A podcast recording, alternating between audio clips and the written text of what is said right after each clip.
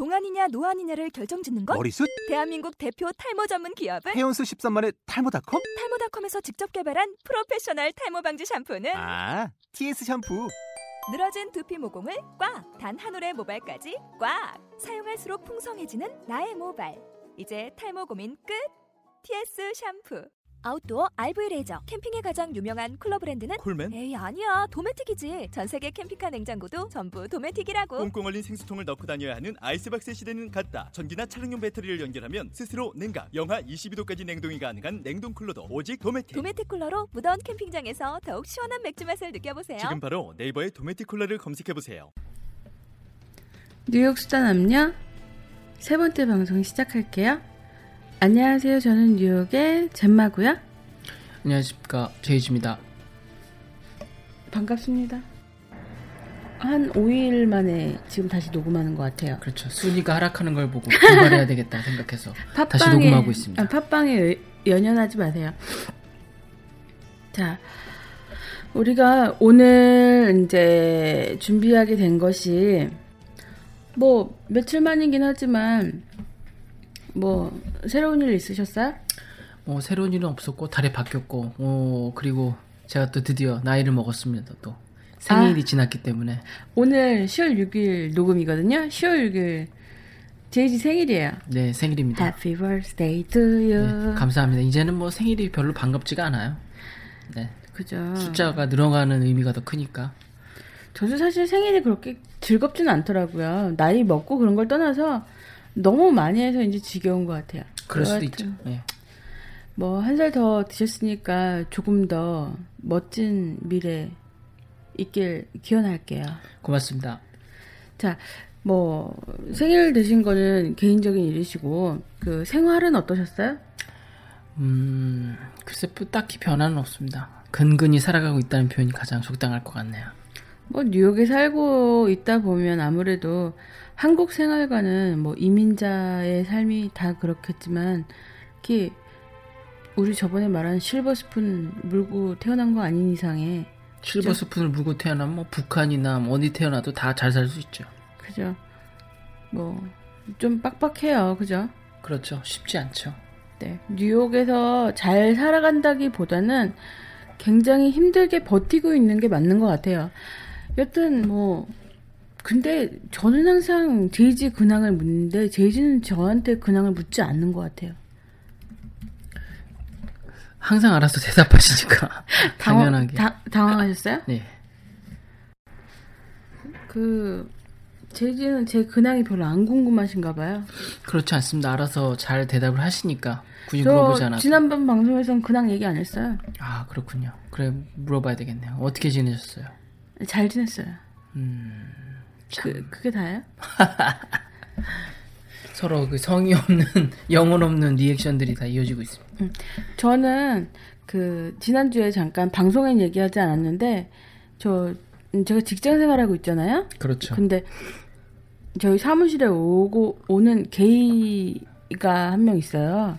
네, 뭐 클라이언트긴 한데 그 너무 게이 티를 내요. 물론 딱 봤을 때 이렇게 금발머리에 눈도 파랗고 아주 예쁘게 잘생긴 옷도 잘 입는 청년이에요. 그런데 그 본인의 성적 취향을 드러내는 게 저는 사실 반갑지만은 않아요.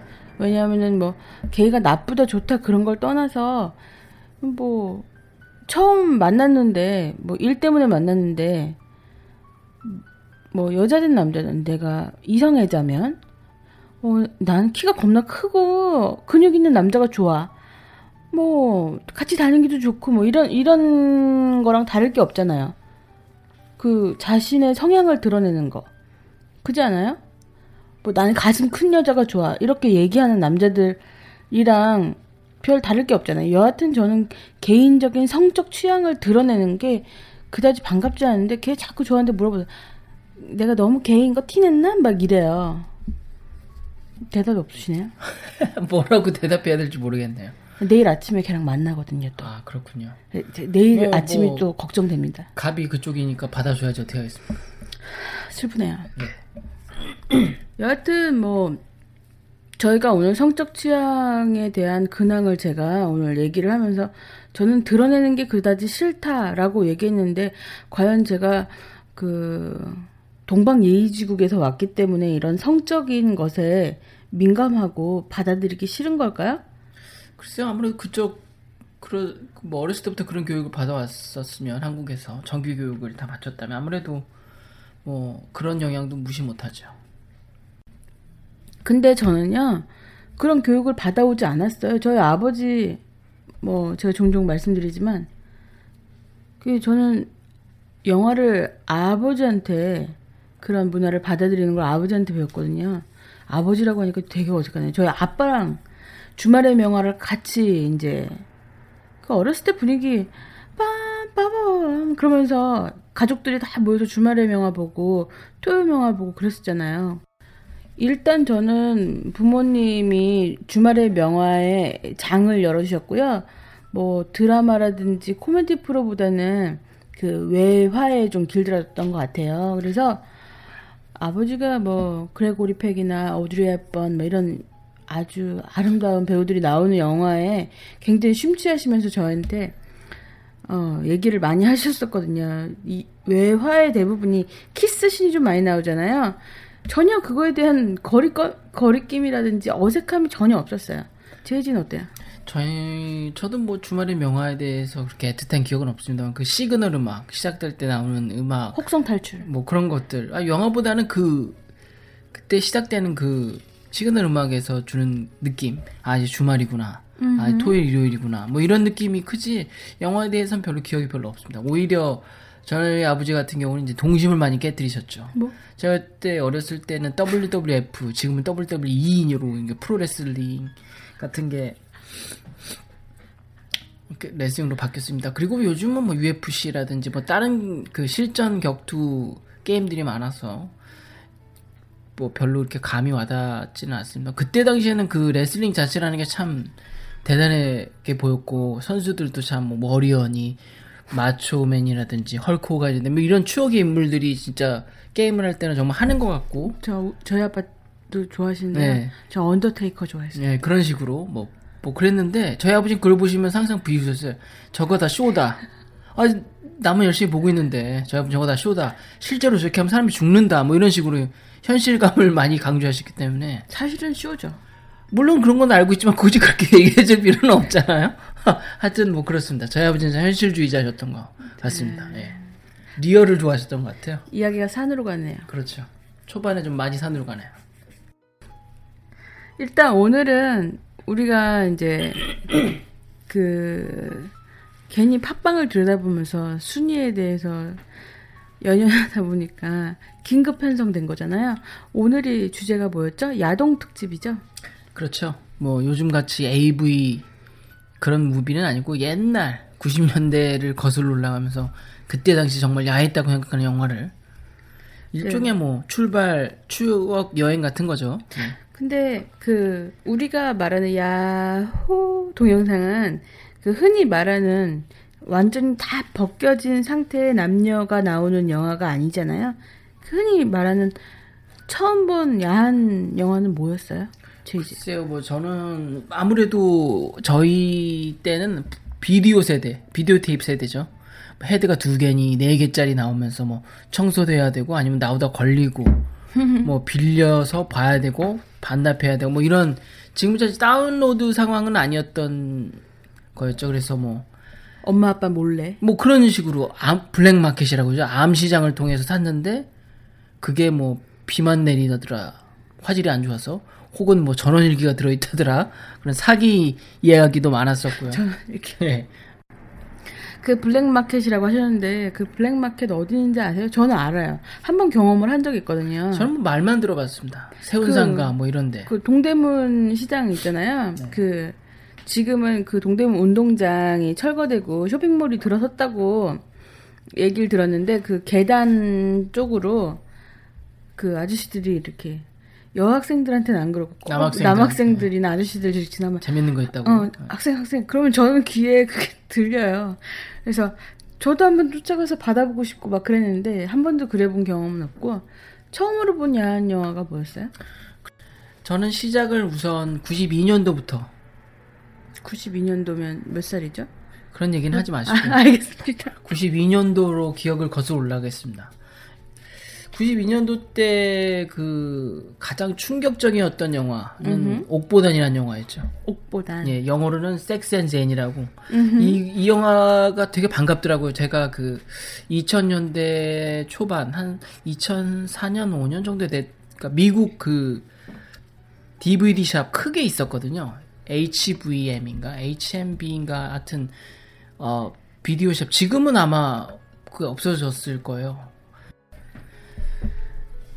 저는 92년부터 시작을 하겠습니다. 1992년. 물론 그 전에도 뭐 블랙마켓이나 친구의 친구 뭐 그렇게 비밀 거래를 통해서 뭐 그런 미국 미국 사람들이 많이 나오는 옷값이 덜 드는 그런 영화들이 많이 있었지만 그래도 공식적으로 아유 어떻게 이런 하면서 충격을 많이 받았던 영화부터 시작을 해야 될 것 같아요. 92년도에 옥보단이라는 영화가 먼저 기억에 남아요. 제 영어 제목은 섹스 앤 젠이라고 붙어 있죠.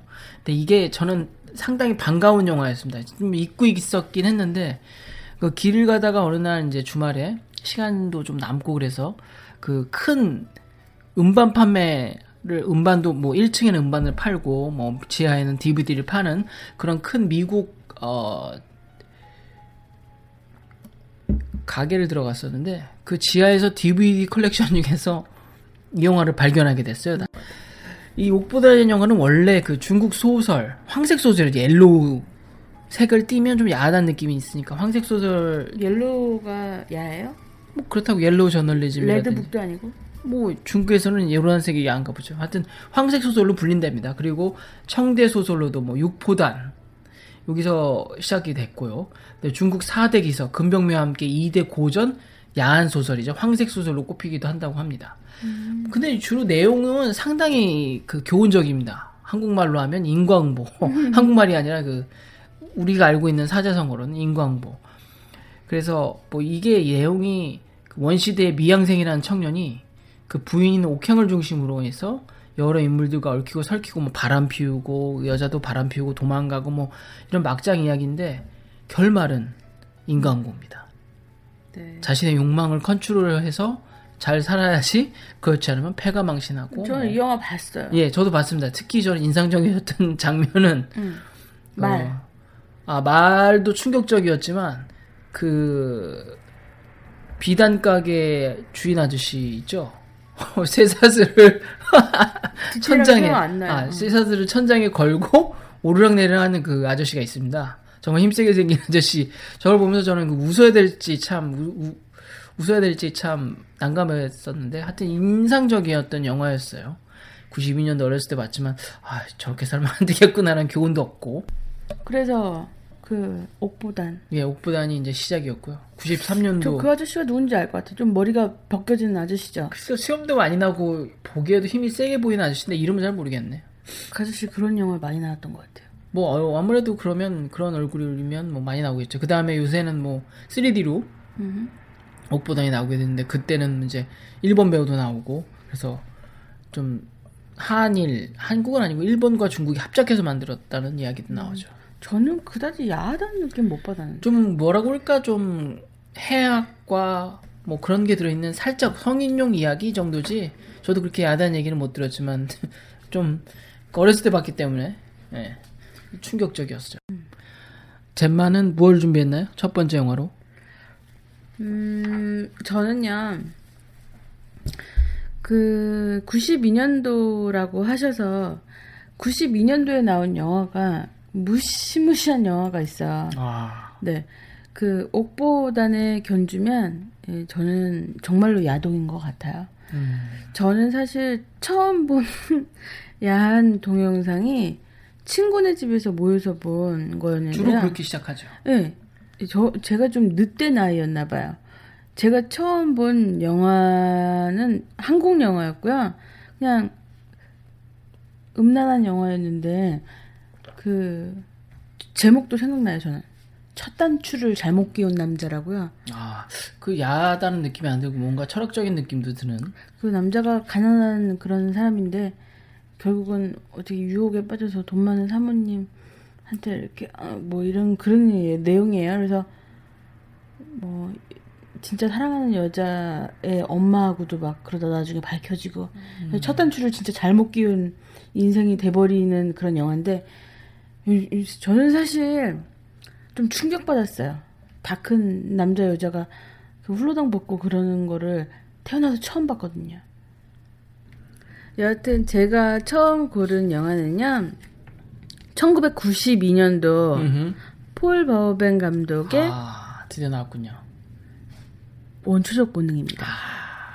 그 원초적 본능을 처음 봤었을 때 이 탄탄한 시나리오, 이게 빈틈이 없어요. 약간 스릴러 서스펜스의 에로까지 그렇죠. 다 섞여 있죠. 다 섞여 이- 있는 데다가 또 그 그때까지만 해도 마이클 더글라스 오빠가 인물이 조금 젊었을 때죠. 예, 리즈 시절. 예. 리즈 시절까지는 아니고 그때는 아직 좀 괜찮았어요. 그런데 그 오빠가 연기를 잘하는 건지 연기가 아니라 실제로 흥분을 하신 건지 저는 그 오빠 표정을 잊을 수가 없네요. 여하튼 그 제가 그 원초적 본능을 봤었을 때 내용 많이들 보셔서 아실 테지만 그 샤론 스톤의 그 다리 꼬는 장면서부터 취조 장면. 유명하죠. 그죠? 네. 그리고 그 반전도 있었던 영화였잖아요. 그게. 그렇죠. 근데 전 그 금발머리에 그 샤론 스톤이 저는 와 진짜 예쁘다. 너무 예쁘다. 그래서 야한 영화인데도 그참그 한국 영화를 통해서 본 그 음란한 느낌이 하나도 안 들고 와 겁나 아름답고 섹시하다.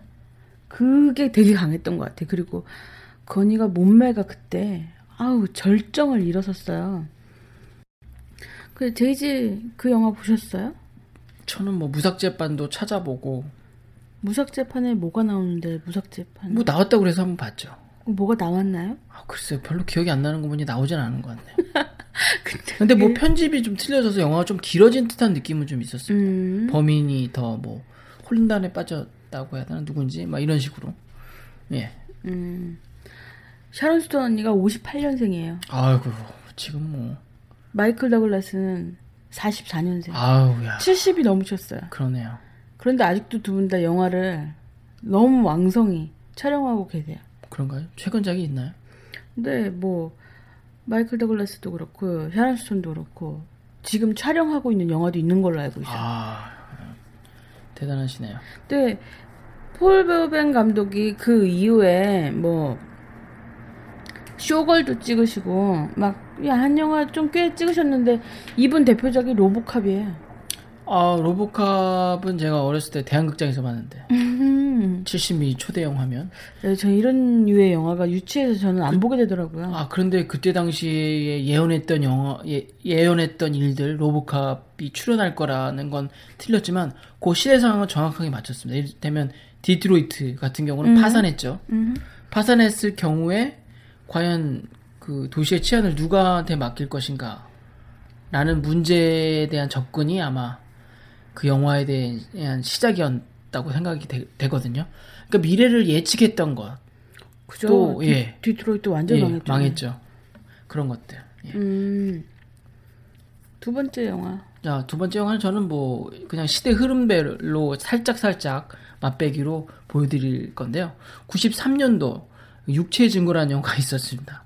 이때 이제 이거는 한국말도 영어도 제목이 거의 같습니다. 영어로는 Body of Evidence 똑같죠.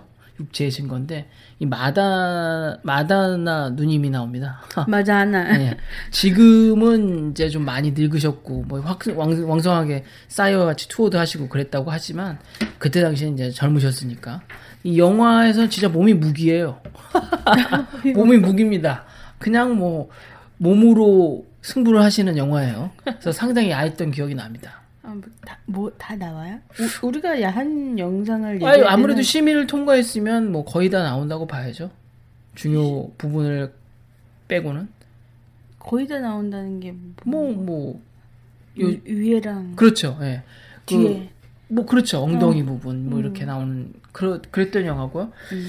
출연 배우는 윌리엄 데포라고 남자 아. 배우가 예, 그래서 그렇게 쓰- 썩 나쁜 영화는 아니었던 기억이 납니다. 음. 하여튼 남자가 변호사인데 뭐 귀 그 부자의 부인 마다나 누님이 그렇게 나왔는데 남편이 죽었어요.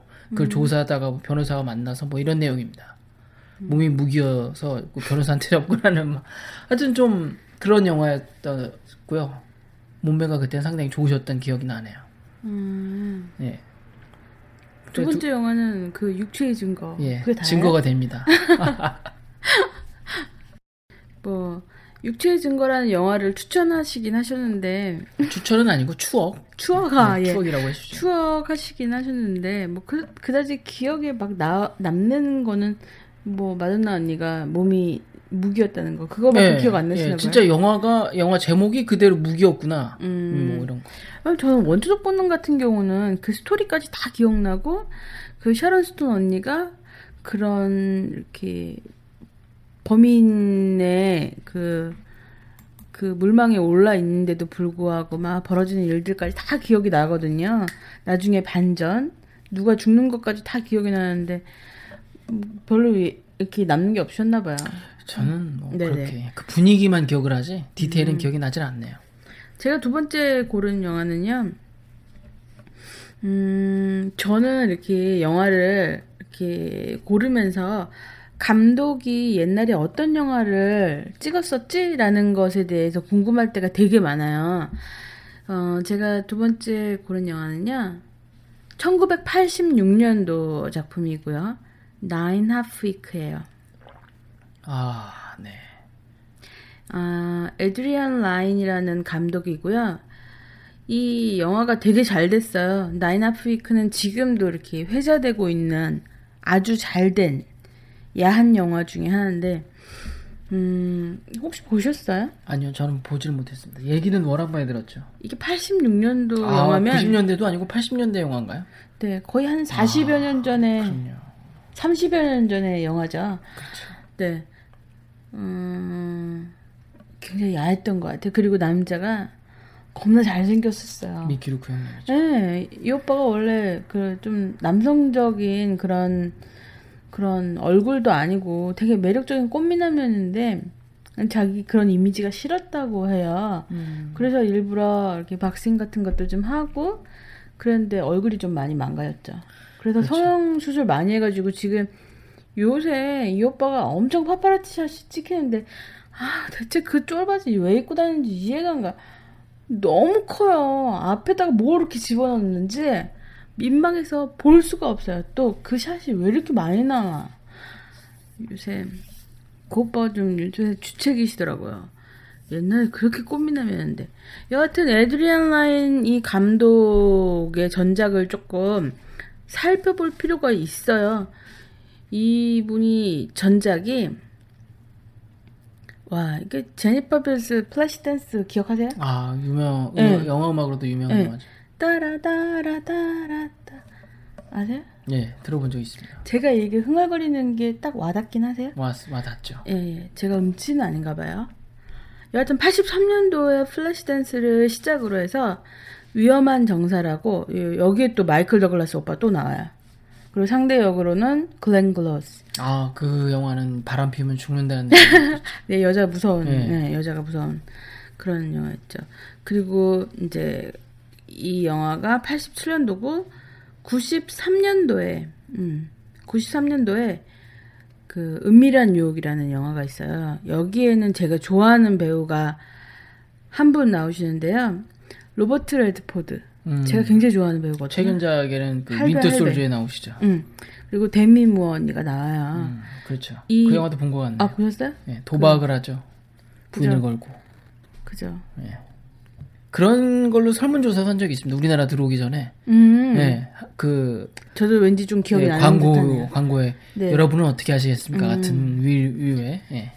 여하튼 뭐 로버트 레드포드 얼굴처럼 굉장히 젠틀하게 은밀한 제안을 하시죠. 그렇죠 은밀하게 제안을 하시죠. 부부 관계가 무너져요. 뭐 그 그렇게 그 은밀한 유혹을 받으려면 데미 무어 정도의 부인이 있어야 된다는 게 또 반전이죠. 그럼 제이지는 그 상당한 그, 그 금전적인 영향력을 갖춘 사람이 제이지의 와이프를 하룻밤 빌려주겠소? 그러면은 뭐 몇백만 불을 주겠다. 그러면 어떻게 할 거예요? 글쎄요 그때 제가 얼마나 갖고 있는지 계산해 봐야 되겠죠. 그래서 없으시면 와이프를 빌려주실 건가요? 다음번에 말씀드리겠습니다. 생각 좀 해봐야 되겠네요. 그 일단은 중요한 건 와이프 의향을 먼저 물어보는 게 중요할 것 같아요. 뭐 서로의 의향을 물어보는 게 중요하죠. 어, 우리가 이렇게 하려면 이렇게 필요한데 괜찮겠지? 라는 딜을 먼저 해봐야 되겠죠. 지금 우리가 돈이 필요한 상황인가? 그렇죠. 뭐 또는 뭐 빚을 다 봐야 되고. 예. 음, 아니, 빚이 없어도요. 뭐, 뭐, 필요한 게 있다든가. 그래, 필요에 의해서 돈에 팔려가는 건 좀 슬프지 않아요? 그렇죠. 여하튼. 돈이 우선이 되면 안 되겠죠. 예, 은밀한 뉴욕이라는 영화가 있었고요.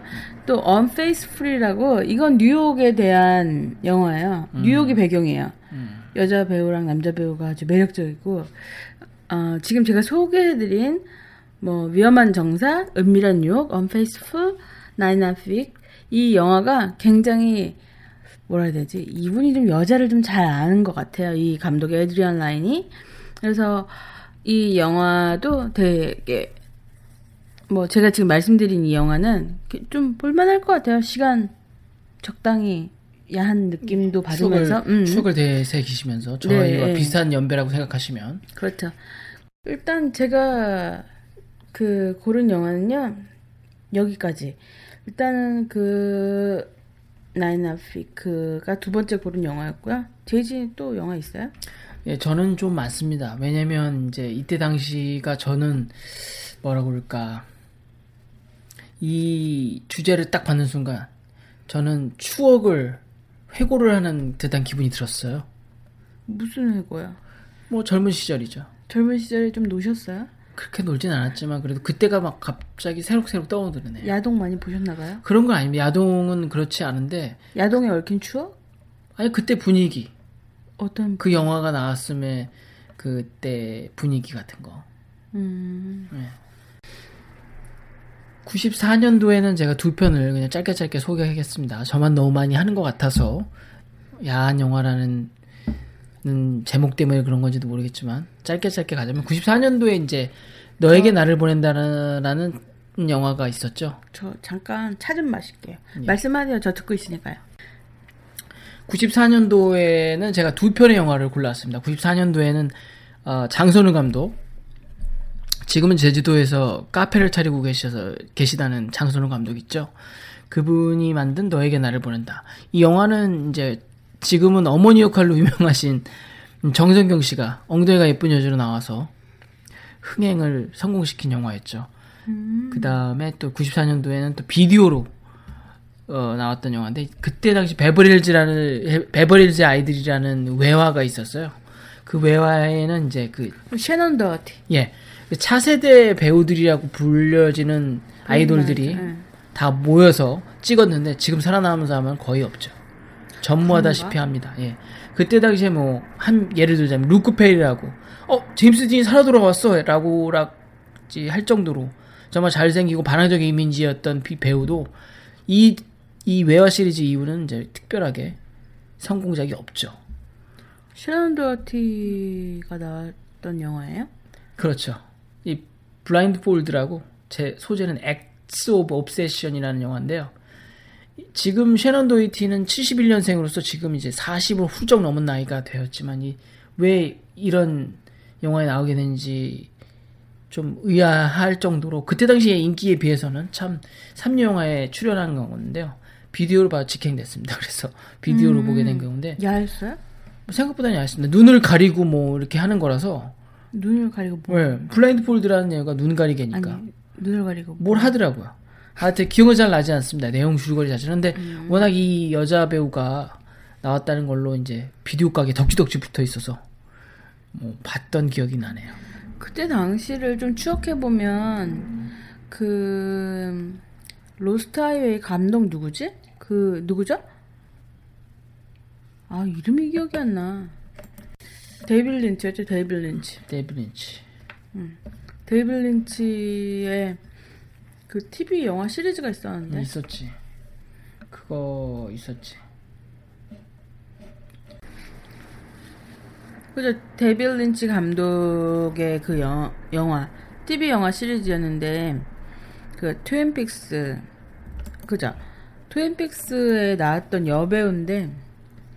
그아 이름이 기억이 안 나요. 그 여배우 나왔던 영화도 되게 유명한. 영화 제목이 박싱 헬레나였어요. 아, 예. 팔다리를 자르는. 네, 그 외과 의사 영혼을, 그렇죠. 예, 소유하기 그러니까, 위해서. 예. 그 영화도 굉장히 야하긴 했는데. 아, 보고 싶었지만 기억이 나지 않네. 봤는지 안 봤는지 기억이 안 나요. 음. 여하튼 그 여자 배우가 굉장히 매력적이었어요. 트윈픽스에 나오고 그 박싱 헬라나에 나왔던 그 여자 배우가 음, 참 매력적이었는데 이름이 제가 기억이 안 나네요. 어, 박싱 헬레나의 배우가 셸린 펜이었네요. 음. 그 셸린 펜이 나왔던 영화였는데요. 박싱 헬레나 한국 제목이 남자가 여자를 사랑할 때였네요. 아, 그 제목은 틀리네요. 함축적인 제목을 붙였는데 근데 남자가 여자를 사랑할 때는 영화도 또 있어요, 진짜로. 남자가 여자를 사랑할 때 겁나 무서워졌어요. 하여튼 뭐 근데 그 비슷한 영화도 또 있었 나중에 맥라이언하고 음? 그 앤디 가리샤가 나오는 영화. 남자가 파일럿인데 음. 비행기 타고 맨날 그 밖에 나가다 보니까 제가 검색을 해볼게요. 어 여자가 외로움에 지쳐 알코올 중독자가 돼서 쓰는 그런 영화도 있습니다. 아닌 것 같은데요? 남자가 사랑할 때.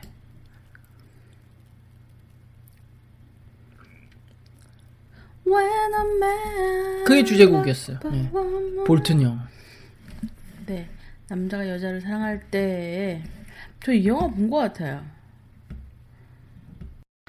여하튼 뭐, 정말 추억을 더듬으니까 그때 영화가 생각이 나네요. 그때쯤. 그, 말씀하신 그 영화가 94년도, 말씀하셨던 영화 94년도 영화였죠? 네, 그 그렇죠. 박싱 헬레나 제가 말씀드린 게 93년도 영화니까 제가 추측했던 그, 그 boundary 안에 들어가 있어요. 90년대. 네, 90년대 초반에 있었던 영화고요.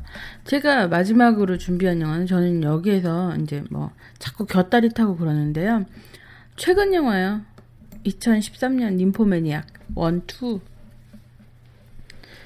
어, 이 덴마크 감독이에요. 라스 폰 트리엔가? 여튼 이분이 찍은 영화 제가 몇 개 본 게 있네요. 멜랑콜리아도 봤고 안티크라이스트도 보고 어, 네. 이 영화에는 그 샤를로트 갱스부르가 나와요. 혹시 아세요? 잘 생소한 이름들이네요. 뭐 전혀 생소하지 않으실 거예요. 어, 샤를로트 갱스부르가 그 프랑스 chic를 대표하는 여자 배우예요. 71년생이고요. 유부녀예요. 아, 아버지는 세르주 갱스부르라고 프랑스에서 되게 유명한 가수면서 목소리 굉장히 좋으세요. 아, 가수면서 배우. 그리고 엄마가 되게 유명해. 제인 버킨. 아 버킨백. 예. 나중에 버킨백 잘 드시면 저 사주신다고 하셨잖아요. 얼마나 잘 돼야 될지 모르겠네요. 하여튼 약속하셨잖아요. 버킨백. 버킨백 얼마인지 아세요? 글쎄요, 엄청 비싸다는 것밖에 모릅니다. 뭐 실제로 본 적도 없고요. 얘기만 들었으니까. 전 자주 봐요. 아, 여하튼 제인 버킨이 엄마예요. 근데 둘이 이혼했는데 제인 버킨은 영국 사람이고요. 여하튼 어, 샤를로트 갱스부르 나왔는데 사실 이 영화는 보고 저는 정말 깜짝 놀랐어요. 그 이 라스 폰 트리에 감독이 그 원래 작업했던 배우들이랑 계속 영화 찍는 거 좋아하나 봐요. 여하튼 저 여기에서 그그 누구죠? 스필버그 감독의 총애를 받은 그 샤이아 라버프 유대인이죠. 네 유대인인데 유대인인데 저 그 샤이아 라버프 이 영화에 고추 나와요. 놀라운데요. 네, 저 되게 깜짝 놀랐는데 그 이 영화가 만들어진 그런 작업 노트하고 뭐 배우들 인터뷰 같은 거 나왔는데 이 감독이 처음에 배우들 캐스팅하고 그럴 때 그 몇몇 배우한테 특정 부위 사진 찍어서 제출하라 그랬대요. 왜 그랬을까요? 왜냐면 영화에 나오니까? 영화에 나올 수밖에 없으니까? 여하튼 그 음, 이 영화를 보다 보면요. 그 좀 이름이 있는 배우들의 그 특정 부분이 많이 나와요. 그래서 사실 이 영화가 말을 해주는 게 결론이 끝에는 나와 있긴 한데요 그 일반적이지 않은 주제를 담고 있는 영화이기는 해요. 좀 굉장히 적나라하고 또 그런 그 SM적인 부분도 영화 스토리 안에 있거든요. 그래서 골라봤어요. 근데 영화를 보는 내내 아, 겁나 야하구나. 난 지금 야한 영화를 보고 있어. 라기보다는 인간의 성에 가장 밑바닥에 있는 감정들부터 건드리는 저는 조금 생각을 하게 했었던 영화였던 것 같아요. 여하튼 이 영화의 얘기를 잠깐 해 하자면요. 음, 이 영화의 줄거리를 얘기하자면 주인공 여자 조 조가 그 샤롯트 갱스부르고요. 샤이아 라버프가 조가 굉장히 사랑했던 첫사랑 첫사랑 같은 존재예요. 제롬. 제롬의 이제 얽히고 설킨 이야기예요. 이제 어렸을 때부터 나이가 들 때까지 그런 이야기인데 어 아버지가 크리스천 슬레이터로 나와요. 세월이 참 많이 흘렀네요. 꽃미남 연대한테. 아, 저, 는 이 이 친구 참 좋아했는데. 누구나 다 그때 당시에는 좀 대스타가 될 거라고 예상했었죠. 그죠. 너무 이렇게 흐지부지 돼버렸어요. 그런 사람들이 많네요. 음. 돌이켜서 보니까. 네.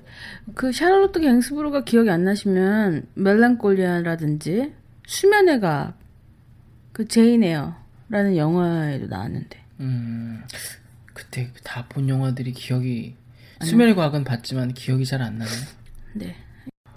여하튼 저는 제인 에어의 그 청순하고 예뻤던 그 샤를로트 갱스부르가 어, 그이 님포매니악에서 훌러덩 벗는다는 게 굉장히 쇼킹하고 충격적이었어요. 제이 졸려요? 괜찮습니다. 하프 마셨잖아요. 아 공기가 부족해서 그렇죠. 네, 여하튼 우리가 야동 특집을 하고 있는데 전혀 야하지가 않네요. 오히려 추억을 더듬는 시간이 된 것 같네요. 우리가 어릴 때 그 성적으로 굉장히 충만해 있을 젊은 시절에 호기심이 많았을 때. 어, 그렇죠, 그렇죠. 그랬을 때의 영화들이기 때문에 오히려 더 추억을 더 특히 찾기 쉬운 열쇠가 되는 것 같아요. 그렇죠. 야동의 역사. 지금은 뭐 버튼 몇 번으로 다운로드를 받으면 정말 하드코어한 것들이 많으니까. 아, 너무 하드한 건 좀 그렇지 않아요? 그치만 뭐. 나 감추는 맛이 좋더라. 소비하는 층이 있으니까 만들어내는 거겠죠. 너무 자극에 노출되면요, 여러분.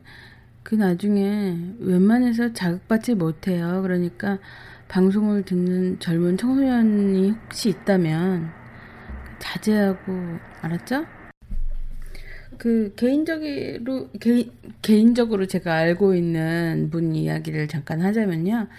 어, 약 한 7, 8년 전에 저랑 굉장히 친했던 형이 있었어요. 한국에서 알던 분이시고요. 지금도 연락이 되나요? 아, 연락하려면 할 수는 있지만 연락이 아, 거의 예, 예, 좀 드문한 상태가 되는데 그 형이 일반적으로 말하면 우리가 얘기하면 양성애자, 바이섹슈얼이었어요. 근데 그분이 어떤 지경이었냐면요. 그 자기 취향에 맞는 남성분이 있으면 굉장히 이렇게 슬며시 가서 그 사람이 그 형이랑 맞는 성적 취향을 갖고 있는지 일단 판단을 하는 것 같아요. 그리고 저 사람도 남자를 좋아하는 사람이라고 판단되면 그 다음에는 굉장히 적극적으로 연락을 해서 같이 데이트도 하고 우리가 친구들이 모여서 술 마시는 자리에도 내, 데리고 오고 막 그러셨었어요. 그리고 여자분이랑도 굉장히 데이트를 굉장히 많이 하셨었거든요. 바쁘셨을 것 같은데. 근데 또 굉장히 잘생겼어요, 그 형이. 음, 그래서- 그랬었으니까 예. 쉽게 만났겠죠. 음, 그 형이 이제 글을 쓰는 형이었는데, 아, 게다가 글까지. 네, 말도 굉장히 청산유수고, 근데 뭐 지금은 엄한 일을 하고 계세요. 아, 네, 정말 그게- 엄한 일 하고 계세요. 그게 사는 나 이런. 네. 그런데 이제 저희 만나는 그런 멤버 중에서도 그 형이 잘생기고 매너도 너무 좋고 여자분이랑 데이트할 때는 여자분대로 남자하고 데이트할 때는 남자대로 굉장히 다른 매력을 보여주고 저희도 함부로 이렇게 아 저 새끼 더럽다 뭐 이런 이런 얘기를 전혀 하질 못했었어요 정말로 그리고 사람 인성도 되게 좋고 단 한 가지 아쉬운 게 있다면 저 사람이 좀 정상적인 방법으로 사랑하고 연애하는 방법으로 살아갔다면 더 멋있는 사람이었을 텐데 그, 그 형이 저희한테 보여준 모습은 일반적이지 않은 굉장히 유니크한 사랑법이었잖아요. 중요한 건 그 저랑 연락이 거의 이제 어색해질 무렵에는 그 다섯 살 정도 나이가 많은 어떤 여자분과 데이트를 하고 있었는데요. 두 분이 결혼하셨어요. 아, 두 분이 결혼하시고 아기 낳으셨거든요. 그 이후에 양성의 삶을 끊으셨어요. 뭐, 뭐 삼- 숨기고 사는지 참고 사는지는 모르겠는데 뭐 그렇지만 예, 그렇죠. 가정에 충실해야 되겠죠. 제가 볼땐 가정에 충실하려고 산 것 같진 않아요. 그 사람은 누구나 어 자기가 더 좋은 쪽을 바라보고 살잖아요. 여하튼 저랑 연락이 끊어진 그 형은 뭐 아기 낳고 잘 먹고 잘 산답니다. 네, 현실적인 해피엔딩이네요. 뭐 그들의 삶이겠죠. 그렇죠. 여하튼 저는 대부분 그 외국 영화인데 대부분이 아니라 다 외국 영화인데 제시는 다 한국 영화. 그때는 국산품을 애용해서 죽였죠. 마지막으로 저는 두 편의 영화를 살짝 살짝 찝으면서 마무리 짓겠습니다. 네. 우선 95년도 여러분도 딱 제목만 들으면 너무 아리적들이 많았기 때문에 다 아실 내용이죠. 젖소 부인 바람 만내였습니다. 저는 이걸 비디오 방에서 봤거든요. 비디오 방에서 비디오 방에서 봤습니다. 누구랑? 어, 친구들하고 봤습니다. 왜냐면 그때 당시에 다른 영화를 보러 갔는데 단성사였던 것 같은데 그 영화를 보려고 그랬는데 다 매진이 돼버려서 그 근처에 있는 비디오만 가고 그냥 아무거나 보자 그래서 본 영화가 저거였죠. 이 영화는 그 진도희 씨가 주연을 했고 김인수라는 분이 감독을 하셨죠. 솔직히 95년도 10월에 이 영화가 한시네라는 곳에서 이제 출시를 했는데 5천만 원 제작비가 5천만 원을 어, 들여서 시작을 했는데 우리가 15,000여 장을 팔아서 제작비의 몇 곱절의 수입을 올려서 이 시리즈가 대박이 났다고 하죠. 그래서 뭐 비슷한 영화들이 너무나 많았죠. 꽈배구이 부인 뭐 몸 풀렸네 뭐 젖소 부인 바람났네 2편에서부터 막 이렇게 이- 그것 때문에 그것 때문에 그 한국 비디오 시장에 이- 제목 갖고 장난친 아류들이 되게 많이 나왔던 것 같아요. 뭐 그거야 계속 그랬었지만 이 그러니까 제가 생각할 때는 그런 거는 잘된 영화를 따라서 카피한 거예요. 이거는 아예 이- 이런 영화가 성공을 해서 이 영화를 또 따라서 만드는 이름만 바꿔서 저는 마지막으로 이제 세기 말이라고 하죠. 1999년 그때 개봉해서 정말 충격적인 화제를 일으켰던 영화죠. 거짓말. 또 장선호 감독이 감독님의 작품이네요. 거짓말이란 영화는 한 번은 그냥 삭제본으로 극장에서 풀렸었고 또 한 번은 또 무삭제판으로 한 번 또 풀렸었는데 저는 뭐 별 두 번 다 봤지만 차이를 잘 못 느끼겠더라고요. 매맞는 장면만 기억에 났고 그래서 지금 돌이켜 돌이켜서 보면 기억이 별로 안 납니다. 근데 왜 고르셨어요? 그때 당시에 너무 이 영화 때문에 신문이나 대중문화 평론가들이나 다 이 거짓말에 대한 이야기만 했었던 기억이 나서 야했다기보다는 그냥 화제의 중심에 있었던 영화여서 이 99년도에 원작이 누구였죠? 장정일 소설로 알고 있는데 그죠. 예 내게 거짓말을 해봐라는 걸로 알고 있습니다. 책 읽어보셨어요? 장정일 소설은 읽어본 적이 없네요. 아, 너무 칩해. 여하튼 저는 이거를 왜 고르셨는지 잘 모르겠는데요. 저는 이 거짓말이라는 영화를 봤어요. 근데 저도 봤습니다. 전혀 야하지도 않고 그렇죠. 물론 절대 야하지 버- 않았어요. 예, 벗은 벗은 남녀가 나오긴 하는데 그 여자 배우는 꽤 그래도 이름을 알린 모델 출신 뭐, 네, 연기자였어요. 76년생. 아 그래요? 예, 그렇다고 알고 있습니다. 그리고 남자 배우는 이분은 프랑스에서 활동하는 뭐 작가로 제가 알고 있었는데 네, 네. 조각 실제로 거기서 응. 유학을 마친 조각가로 나오죠. 아 대체 왜 그런 영화에 그건 뭐 글쎄요 그렇게 얘기하는 거는 예술 작품이니까 서로 다 뭐 합의하에 아 근데 이건 결국 취향이니까요. 그 장선우 감독이 그런 영화를 예술로 과연 만들었을까요? 여하튼 뭐 장선우 감독 팬들이 있다거나 뭐 그러면 모르겠지만 저는 이 영화는 좀 쓰레기라고 생각해요. 이 원작자의 책도 정말 저는 쓰레기라고 생각해요. 뭐 이 원작이라든지 장선우 감독의 이 거짓말이라는 영화를 좋아하고 아 이거 예술 예술이라고 성을 예술로 승화했다고 하시는 분들도 분명히 있을 수 있어요. 결국 사람의 취향이니까. 근데 저는 잊을 수가 없는 게이 성적 취향을 뭐라고 얘기하면 여기서 똥 먹잖아요. 글쎄 기억이 안 나네요. 똥? 먹어요. 짜증나. 사랑하면 내 똥도 먹어봐. 뭐 이런 음. 이런 거지 같은 사랑이 어디 있어요, 도대체. 글쎄, 사랑이란 건 너무나 저 제이지가 이런. 영화를 골라와서 저한테 아, 추억 속에 이런 영화도 있었네라고 하는 게 너무 불쾌해요. 그 성스럽고 아름답고 자극적이고 호기심 만땅인 야, 야한 영화가 얼마나 많아요. 솔직히 굳이 굳이, 굳이 뭐 보자면 성적인 것으로만 보기에는 그때 당시의 상황이라든지 그런 것도 봐야 되면 풍자한다는 이야기도 있었고 정치적인 상황을 이런 것들도 있기 때문에 그 단순하게 그 뭐 똥을 먹어봐라든지 때리거나 뭐 이런 걸로 저들이 사랑하고 있다라고 보기에는 좀 무리가 있을 수도 있습니다. 왜냐하면 전체적으로 좀 봐야 되니까 그 상황이라든가 시대 흐름이라든가 이런 걸 무언가를 얘기하고 있다는 걸 봐야 되지 일반적으로 그렇게 더럽다 똥 나온다 그래서 싫어하는 건 좀 글쎄요. 저는 그냥 뭐 이 시간을 저를 비난하시는 거예요? 아좀 더 봐야 된다는 거죠. 제가 요새 디스 엄청 당하고 있는 것 같아요. 뭐 몇몇 글이긴 했지만 저 발음이 후졌다는 둥, 응? 제가 홍알홍알 거린다는 둥 얘기를 많이 들었거든요. 저 디스 하시는 거예요? 뭐 그렇진 않지만 의견에 동조하지 않는다는 뜻이죠. 아 괜히 이 영화를 갖고 왔나요? 좀 논쟁거리가 있는 영화네요. 하여튼 이 문제작들을 90년대 한국 영화에서는 장선우 감독들이 많이 만들었고 또 뭐 마지막에는 성냥팔이 소녀의 재림인가요? 그 영화로 망하시고 영화계에서 퇴출당하셨죠. 제주도 살죠, 그분. 뭐 카페 하고 계신다고 알고 있습니다. 근데 그 아마 그때 제 그 성냥팔이 소녀의 재림 그 영화가 뭐 재미없고 망하기도 했지만 또 이제 좀 오만하고 많은 행동 뭐 오만하기도 하고 또 좀 책임지지 않는 행동들을 많이 하셨기 때문에 영화판에서 퇴출됐다는 이야기도 많더라고요.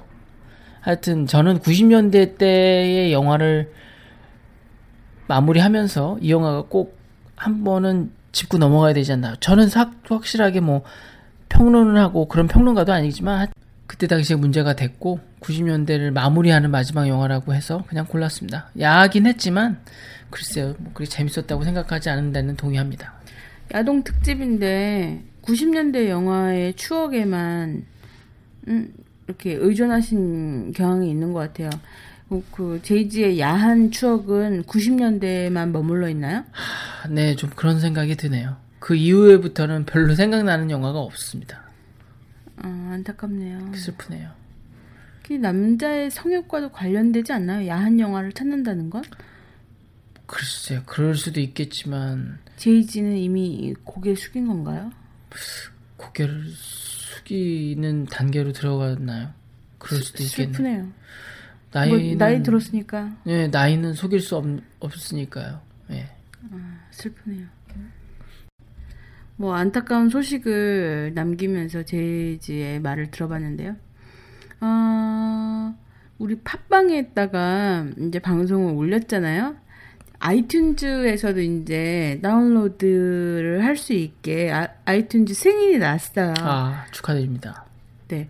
이 모든 방송의 편집과 또 각종 기술에 대한 부분은 제가 다 하고 있거든요. 그 편집의 권한도 저한테 다 있기 때문에 제이지는 아무것도 이렇게 간섭을 못 하고 있어요. 여하튼 그 팟빵에 제가 그 채널 만들었는데 댓글 두 개 올라왔어요. 아, 드디어 올라왔군요. 나한텐 담비 같다? 여하튼 어, 닉네임이 JD. 아, 이게 믿어지지가 않네요. 제가 제가 한번 노력해 보겠습니다. 제가 발음이 완벽하지 않다고 약간 홍알홍알 된다고 몇몇 분이 지적을 해 주셨는데요. 제가 구강 구조와 혀의 위치 때문인지 발음이 완벽하지 않아서 똑바로 발음을 하려고 굉장히 노력은 하고 있습니다만 흥분하여 제 생각을 이야기할 때는 혀가 뭉개지는 현상이 있는 것 같아요.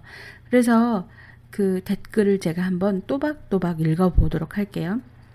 J, J가 아니구나. ZD 님이 남겨주신 건데, 아, 감격의 눈물이. 톡톡 튀는 잼마, 엔, 담백한 제이지의 궁합이 좋아 보여요. 잠자리에 누워서 들었는데 음성과 톤이 너무 예쁘시네요, 잼맛이. 제 측근인가 봅니다.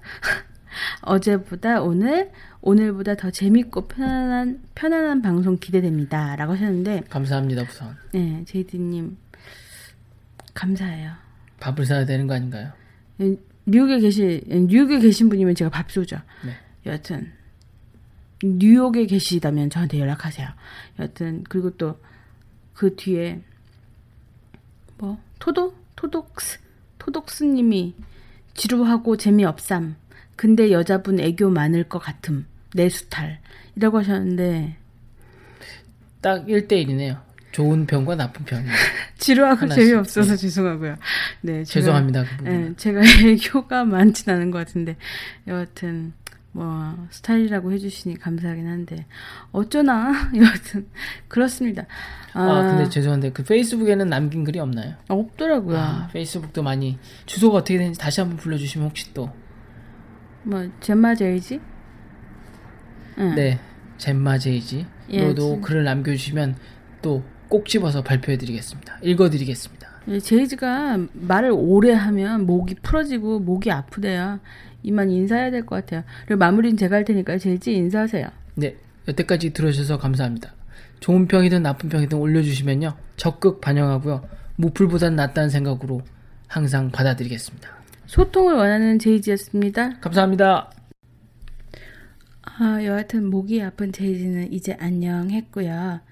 어, 오늘 야동의 추억이라는 주제로 영화를 영화에 대해서 이야기를 나눠봤던 것 같아요. 생각보다 아까 영화 이렇게 나누는 와중에 아, 그 영화 나올 때쯤에 우리 뭐 했지라는 생각이 정말 이렇게 잘 떠오르더라고요. 그게 너무 신기한 것 같아요. 어, 이제는 이렇게 막 야하고 그런 영화보다는 내 진실이 많은 이야기들, 뭐 그런 것들에 더 시선이 더 많이 가게 되는 나이가 돼버린 것 같아서 살짝, 아, 이제 나이 먹었나? 뭐 이런 생각도 사실 들고 그러네요. 여하튼, 음, 조금 더 재밌고 또 주제가 확실한 걸로. 그런데 이야기를 하다 보면 자꾸, 어, 삼천포로 빠지는 것 같아서 제가 원래 좀 말할 때 삼천포거든요. 음, 날씨가 갑자기 굉장히 추워졌어요. 날씨 추워져서 감기 기운도 좀 있고 전 뭐 재채기도 여러 번씩 하고 그래서 좀 걱정이 되는데 요새 또 이볼라 바이러스도 좀 이야기가 많잖아요. 항상 건강 주의하시고요. 손 항상 깨끗하게 씻으시고 뭐 아무리 반갑고 다정하신 성격이어도 당분간은 너무 가까이서 이야기 나누고 그러는 거 좀 피하시고요. 전 좀 무섭더라고요. 뭐 오래 살고자 하는 욕망보다는 아프지 않게 살고자 하는 욕망이 더 큰 것 같아요. 여하튼 뭐 계절이 바뀌고 있으니까 어, 이런저런 생각 많이 드네요. 오늘 저녁에 주무실 때 뜨겁게 차 한 잔 드시고요. 저는 또 제이지와 함께 나타날게요. 다음 영화는 저희가 음악에 대한 이야기를 나눠볼까 해요. 근데 또 이렇게 해놓고 다른 주제 들고 나타날 수도 있으니까요. 그럼 좋은 하루 보내시고요. 안녕히 계세요.